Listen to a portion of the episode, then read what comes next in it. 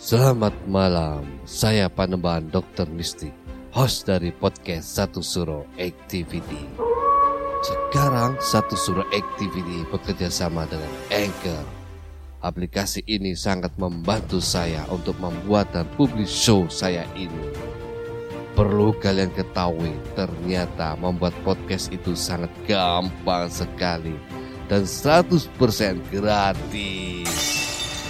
Anchor tidak hanya mempermudah untuk membuat podcast. Dalam hal distribusi pun aplikasi Anchor memiliki banyak jaringan, di antaranya Spotify, Apple Podcast, dan platform podcast lainnya. Tidak perlu berpikir lama, segera download aplikasi Anchor dan bikin podcast kamu sekarang juga gak pakai lama.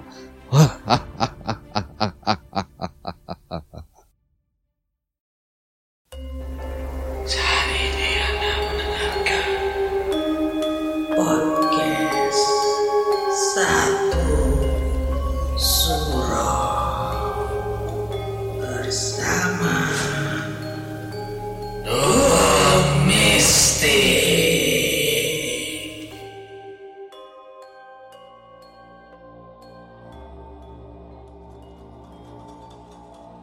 Assalamualaikum warahmatullahi wabarakatuh.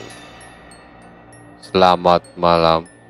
Rahayu, rahayu, rahayu. Para pendengar satu suro activity, saya Panembahan Dokter Mistik. Saat kita memasuki daerah yang dianggap wingit atau angker, kadangkala terjadi fenomena di luar nalar logika kita sebagai orang normal umumnya. Fenomena di luar nalar tersebut kadangkala memakan korban jiwa atau tumbal. Seperti halnya kisah alas roban yang dialami oleh Bapak Ferry berprofesi sebagai supir kirim muatan. Selamat mendengarkan. Perkenalkan, nama saya Ferry. Saya bercerita tentang kejadian yang saya alami beberapa bulan yang lalu. Hari ini terasa sangat lelah setelah selesai menerpal muatan pada mobil truk yang biasa saya bawa. Lalu saya starter mobil dan beranjak pelan keluar dari gudang ke jalan raya menuju rumahku di Sokaraja. Sampai di rumah saya pun segera mandi untuk menghilangkan rasa lelah. Selesai mandi, saya makan malam masakan istri saya di rumah. Waktu menunjukkan jam 9 malam pada waktu itu. Ya, ke mana rute kali ini? Tanya istriku. Ke Semarang bunda, jawab saya sambil menikmati masakan istri saya yang selalu terasa nikmat di mulut saya.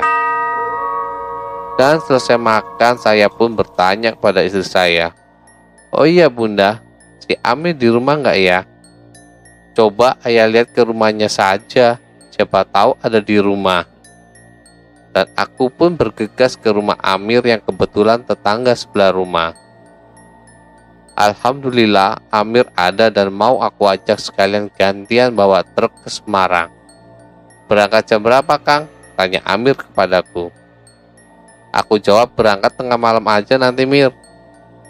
Jam menunjukkan pukul 24.30 waktu Indonesia Barat. Hari Rabu malam dan kami pun berangkat menuju arah Wonosobo. Muatanku waktu itu tidak terlalu berat karena yang kubawa waktu itu hanya kapsil, segel gas, dan mobil masih bisa dibawa agak kencang. Oh iya, biasanya aku selalu berangkat sendiri tanpa sopir dua atau teman. Namun karena malam itu badan agak kurang fit, akhirnya aku pun membawa Amir untuk gantian bawa truknya. Sampailah kami di pendakian Kertek Wonosobo aku gantian setir mobil ke Amir. Namun, di pertengahan pendakian tiba-tiba mobil kami mati mesin. Aku bergegas melompat turun dan pasang ganjel ke roda belakang. Lampu hasrat nyala dan ku ambil senter. Mir, coba starter kataku dari samping mobil. Gak bisa kang, gak kuat starter, sahut Amir. Aku cek ke aki dan benar rupanya. Kabel jumpernya agak kendor.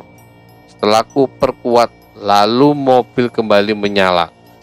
Kami pun mulai lanjut ke arah Ambarawa karena ada bongkar sedikit muatan di SPBE Ambarawa. Setelah bongkar, kami lanjut ke Semarang lewat pintu tol Bawen. Lanjut masuk pintu tol Bawen, mobil sedikit kupacu agar bisa masuk gasik ke SPBE dan kemudian ke Pelabuhan Tanjung Mas Semarang bisa antri pertama. Singkat cerita, setelah mengurus DO muatan, aku pun menemui Pak Esa untuk mengecek muatan apa yang akan kubawa ke Purwokerto. Rupanya ada tambahan muatan lagi dan diambil di daerah kawasan Candi. Setelah di lokasi pergudangan kawasan Candi, karena hari ini juga sudah siang, aku pun menunggu antrian sambil bercerita sesama sopir ekspedisi.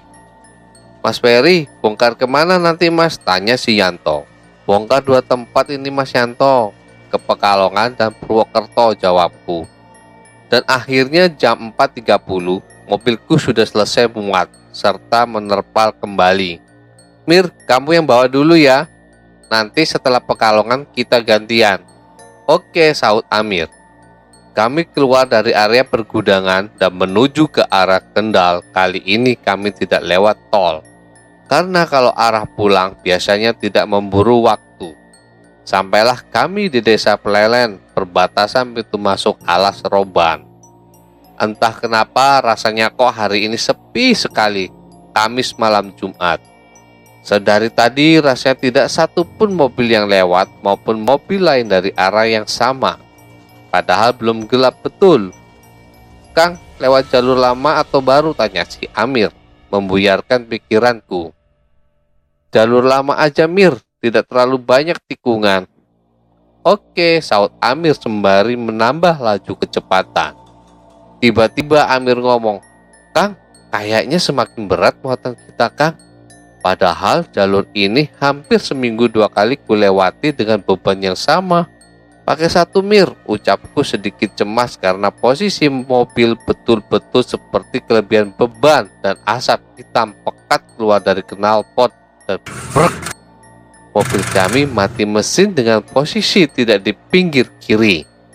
Aku pun kembali refleks mengambil ganjal agar mobil tidak mundur. Udah diganjal semua Kang, kata Amir dari belakang setir. Oke, sudah Mir. Coba lepas pedal rem sautku. Alhamdulillah mobil tidak mundur dan kembali aku terkejut ternyata mobil kami berhenti tepat di depan lokasi pemakaman. Hari beranjak gelap dan rintik hujan mulai berjatuhan. Aku tetap mencoba untuk bisa mengendalikan rasa yang ada di diri ini. Tenang dan berpikir positif sembari mencari senter di kotak berkakas.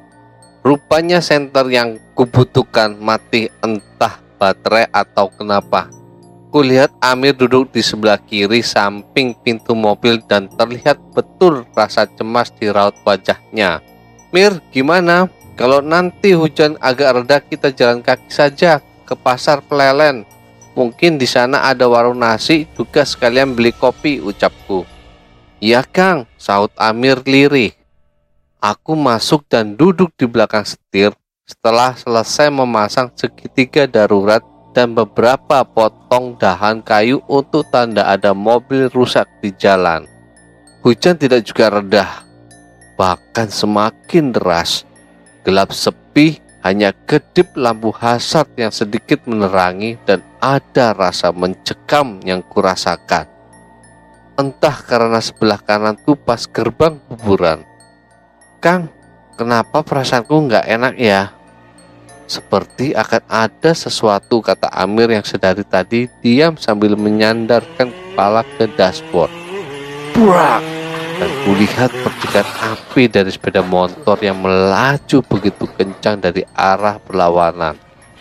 Astagfirullahaladzim. Kang, ada orang ketabrak motor, Kang. Teriak Amir yang sedari tadi melihat ke arah depan hanya tahu kalau ada motor jatuh tapi tidak tahu apa penyebabnya. Coba lihat Kang, kata Amir. Dengan hanya mengandalkan cahaya dari senter HP ku, coba dekati pengendara motor yang jatuh itu. Posisi orangnya melintang di tengah jalan dan motor metiknya ringsek di pinggir seperti habis menabrak sesuatu. Merinding rasanya sekujur badanku melihat orang itu diam tergeletak dengan wajah yang rata ke aspal. Gimana Kang? Teriak Amir dari dalam mobil. Aku coba mencari apa yang telah tertabak oleh motor itu. Dan tidak ada apa-apa yang bisa kutemukan selain motor dan pengendaranya tergeletak di tengah jalan. Kulihat darah deras mengalir terbawa air hujan di aspal mengalir masuk ke selokan depan gerbang kuburan. Aku berlari ke mobil untuk menanyakan apa yang telah dilihat oleh Amir. Jujur, aku betul-betul mulai dihinggapi rasa takut kala itu. Mir, apa yang kamu lihat tertabrak oleh motor itu, Mir? Tanyaku. Orang Kang, tinggi hitam pas tertabrak ikut jatuh juga. Namun yang pasti setelah aku cari-cari tidak ada apa pun yang tertabrak. Tapi kenapa motor itu bisa separah itu ringsek depannya? Mir sekarang mending turun dan coba kasih isyarat siapa tahu ada motor atau mobil yang lewat biar bisa pelan-pelan. Kami pun bergegas turun dari mobil. Aku berlari ke arah depan melewati orang yang terjatuh itu. Dan benar saja, Kulihat ada satu motor dari arah atas melaju kencang. Dengan mengandalkan cahaya handphone, aku melambai-lambaikan tangan berharap motor tersebut bisa pelan. Dan akhirnya pengendara motor tersebut mau pelan dan berhenti. Ada apa ya pak? Tanya pengendara motor itu. Orang jatuh mas, jawabku. Pengendara motor itu pun ikut turun dan berusaha membantu. Anehnya, setelah ada motor jatuh, banyak motor dan mobil yang mulai lewat. Bahkan akhirnya ada yang berinisiatif untuk memberitahukan perihal laka ini ke pos polisi yang ada di atas gerbang masuk alas roban dari arah Batang. Satu jam berlalu, akhirnya mobil ambulan dan mobil patroli polisi datang ke TKP. Setelah difoto-foto korban serta motornya, korban pun dimasukkan ke mobil ambulan dalam kondisi meninggal dengan luka yang parah di wajahnya. Setelah kejadian itu, mobilku bisa di starter dan bisa jalan seperti biasanya.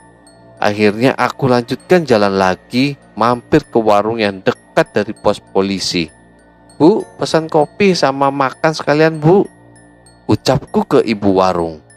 Iya mas, monggo silakan duduk dulu, ucap si ibu warung. Kang, aku mau ke kamar mandi dulu. Sekalian mandi kang, ucap Amir. Iya Amir, nanti gantian, jawabku. Lalu aku menyeruput kopi dan menyalakan sebatang rokok untuk mengusir rasa dingin. Pak, dari mana? Kok bajunya basah padahal dalam mobil? Tanya ibu warung tersebut. Dari Semarang, Bu. Iya, Bu, tadi kehujanan di bawah sana dekat kuburan itu. Jawabku ke ibu warung. Yang penting hati-hati dan selalu baca doa kalau lewat hutan di sini, Mas. Jawab ibu warung tersebut. Amir selesai mandi dan langsung menyusul dekatku. Teh manis hangat, Bu, kata Amir. Dan tak lama kemudian datang seorang pria berusia sekitar 40 tahunan masuk ke warung juga.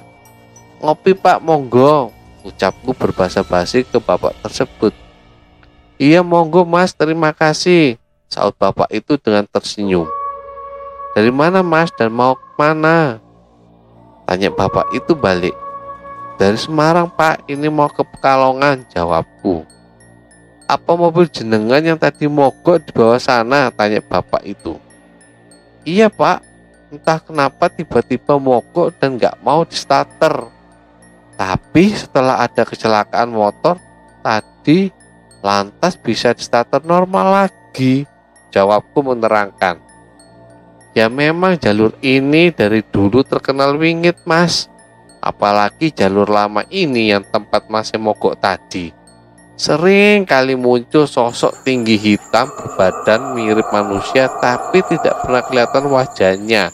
Timpa si bapak tersebut. Iya pak, alhamdulillah saya dan teman saya nggak kenapa-napa jawabku. Dulu pos polisi itu kan juga di bawah sana tempatnya mas. Tapi mereka petugas jaga sering diganggu hal goib.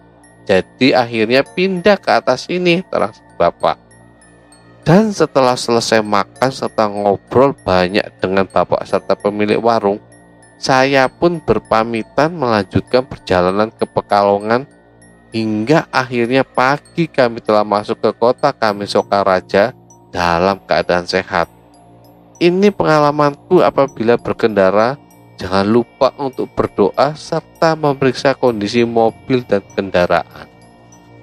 Para pendengar satu surah activity, Itulah tadi sebuah kisah mistis dari Bapak Ferry, seorang supir truk yang mengirim muatan ke Semarang dan ke Pekalongan. Hendaknya dalam berpergian, kita harus benar-benar memeriksa kondisi mobil atau kendaraan kita.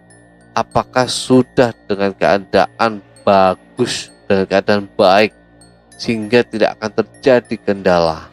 Dan jangan lupa juga berdoa sepanjang jalan, berzikir sepanjang jalan agar terbebas dari gangguan-gangguan goib jin yang tidak baik.